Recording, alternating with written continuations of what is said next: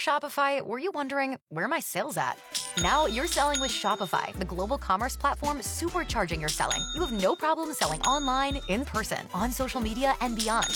Gary, easy on the cha-ching. oh, sorry, but my Shopify sales are through the roof.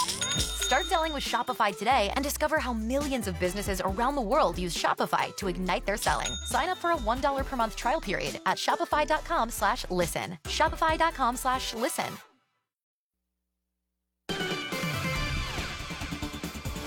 Right, 746 on your Thursday morning and uh, 7th day of September. Uh, don't forget, uh, 79 degrees today. Still going to be a warm one. This morning, we want to tell you about uh, not only a fundraiser that's coming up, but a real special program that a lot of parents and grandparents might be interested in learning more. And uh, we have on our WHBC Newsline this morning Taylor Weaver, who is Director of Communications and Fund Development for the Early Childhood Resource Center. Good morning, Taylor. Good morning. See, that's a mouthful. I had I had a hard time getting that out. it sure is. Thanks for coming on this morning. We I know we're going to talk um, about the uh, fundraiser coming up, but before we get to that, let's talk a little bit about Spark, the Spark program. Um, tell me what that is. Absolutely. So Spark is a kindergarten readiness program. It's an acronym that stands for Supporting Partnerships to Assure Ready Kids, and that's in a nutshell, describes what the program does. Uh, the Early Childhood Resource Center has staff dedicated to this program, and they go out into the community for students, preschoolers who are enrolled in the program. They actually go into the homes and work with these three and four year olds and their families to help prepare them for kindergarten, developing skills in math, literacy, uh, and social emotional development that will help them succeed not only in kindergarten, but all throughout school and in life. And do you find that this is something that parents are, are, you know, looking for? They feel like this is something that their kids are in need of? We do. We do have a great enrollment rate um, as well as a lot of parent engagement.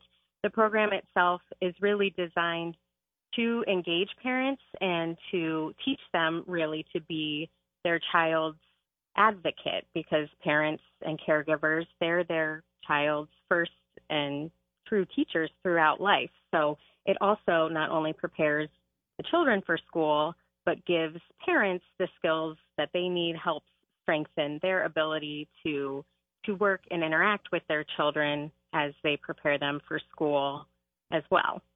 Yeah, it can be a scary time for parents and for kids um, when they have to look ahead to sending them off to, to kindergarten for sure. Um, if, if someone signs up for this, and, and and let's say, how does that work? First of all, how would they become a part of the Spark program? Absolutely.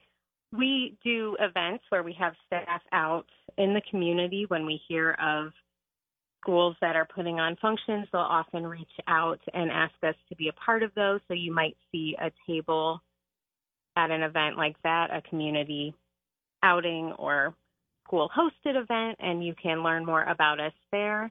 Uh, also, if you go to the Early Childhood Resource Center webpage, that is ecresourcecenter.org, we have a navigational tab specifically dedicated to Spark, and it will tell you all about the program, what it is, and it has a specific link where you can fill out a form if you are interested in enrolling your three or four year old. So you can reach us that way, fill out that form, and someone from our staff will contact you. And then once you're once you're enrolled, then then how how often does does uh, you know the connection happen, and um, what kinds of things can parents expect? Absolutely. For those enrolled, it really is dependent upon the parent or caregiver's schedule. We aim to get out into homes at least once a month, but sometimes twice monthly because research shows that the more often that we are out there in homes, the better retention between uh, lessons. But the the program is set up with a whole year of curriculum and lessons. So there are two initial intake visits where our staff will conduct some intake screenings to kind of measure and assess where that child is starting out. And then those assessments at the end of the program will kind of show us the progress that's been made throughout the program. And then during each of those follow up visits, monthly or twice a month, uh, there is a lesson, and each lesson, the parent partner, that's what we call our, our Spark staff, they will go out into the homes with activities. We bring a book, related activities, and they will work through that with the parent and child. And not only that, but they leave additional activities and a book each time that they visit, kind of to build up that family's early childhood library and to make sure that the parent can work with that child and continue the learning between our lessons.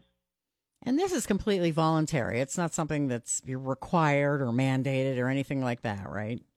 Right. Uh, we have found, and research shows that there are major benefits to uh, having preschool or other early childhood education interventions prior to kindergarten. The goal of the program is to really prepare children for that transition, kind of get them to a base level of those skills that they're going to need to succeed and build off of once they enter school. And it really helps. We have evaluation from external sources as part of the program. So for every year that it's been evaluated now, that's going on 18 years, this independent evaluation team has shown they use what the state of Ohio uses for all kindergarteners. They give them what is called the Kindergarten Readiness Assessment.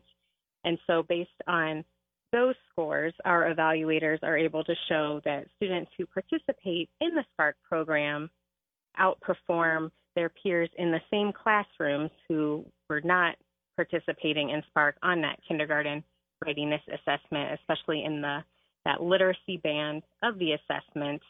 And um, not to get too far into those details, but that's really important because students who they have benchmark scores for that kindergarten readiness assessment that show if a student is scoring at uh, specific levels there in that literacy band, that they will be they are predicted and much more likely to be at reading level when it comes to down the line in grade three and beyond.